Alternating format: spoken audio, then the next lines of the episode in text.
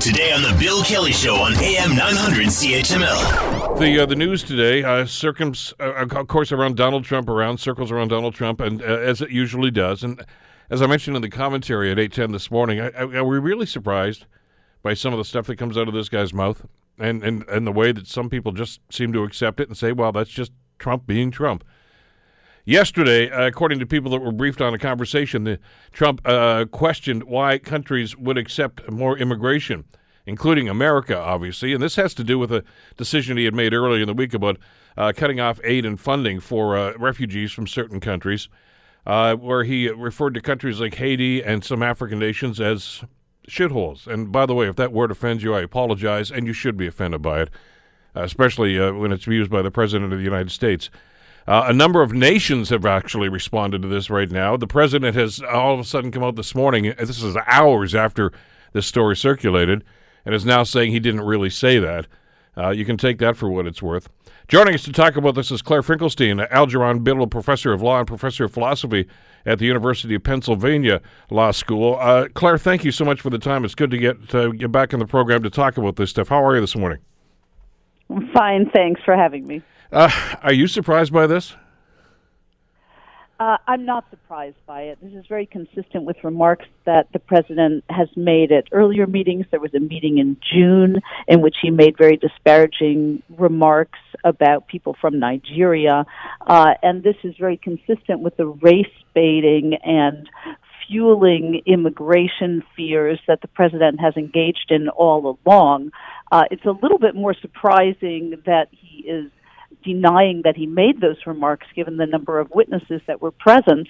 Uh, and uh, that, unfortunately, is also consistent with what he did regarding the June uh, meeting uh, and his remarks in that context.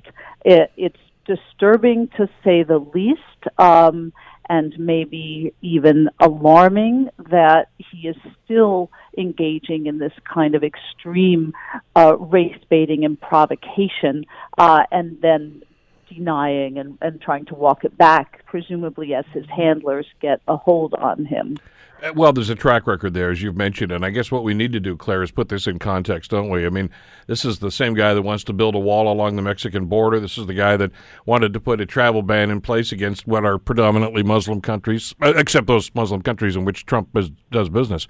But, but I mean, the, the trend has already been set, hasn't it? Well, it has, and um, what's so disturbing about it is, of course, leadership trickles down. Whether the leadership is poor leadership or good leadership, the moral character of the president trickles down to his uh, cabinet, to the American people, uh, and to the world at large. And so what this does, what remarks like this do, is that they really bring out the racism and the xenophobia uh, of the rest of the country. Uh, it's infectious, and it uh, divides us deeply as a nation. Uh, so the moral character um, of the country is, and the tone of the country is, is in some ways still set by this president. And that's what's so disturbing about it.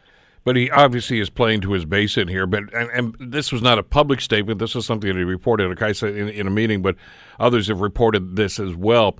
Uh, and, and the other element of this, too, I guess, if you want to go into the characterization and the, and the track record here, Claire, is is the deniability of this. I mean, he simply says, I didn't do it. And you know that there are people out there who are simply going to say, well, he said he didn't say it, so I guess he didn't, no matter what the evidence may well, be to the contrary. And and what that really is is a form of gaslighting, because he knows that it's really not deniable. Um, and I uh, fault his administration and his handlers as much as himself for that, which is a style of uh, leadership which throws a kind of pixie dust of confusion over uh, the president's remarks and the administration's handling of things, uh, knowing that at the very least, some people will come out saying, gee, we really don't know what happened here. Uh, this wasn't a tweet. This wasn't on the record.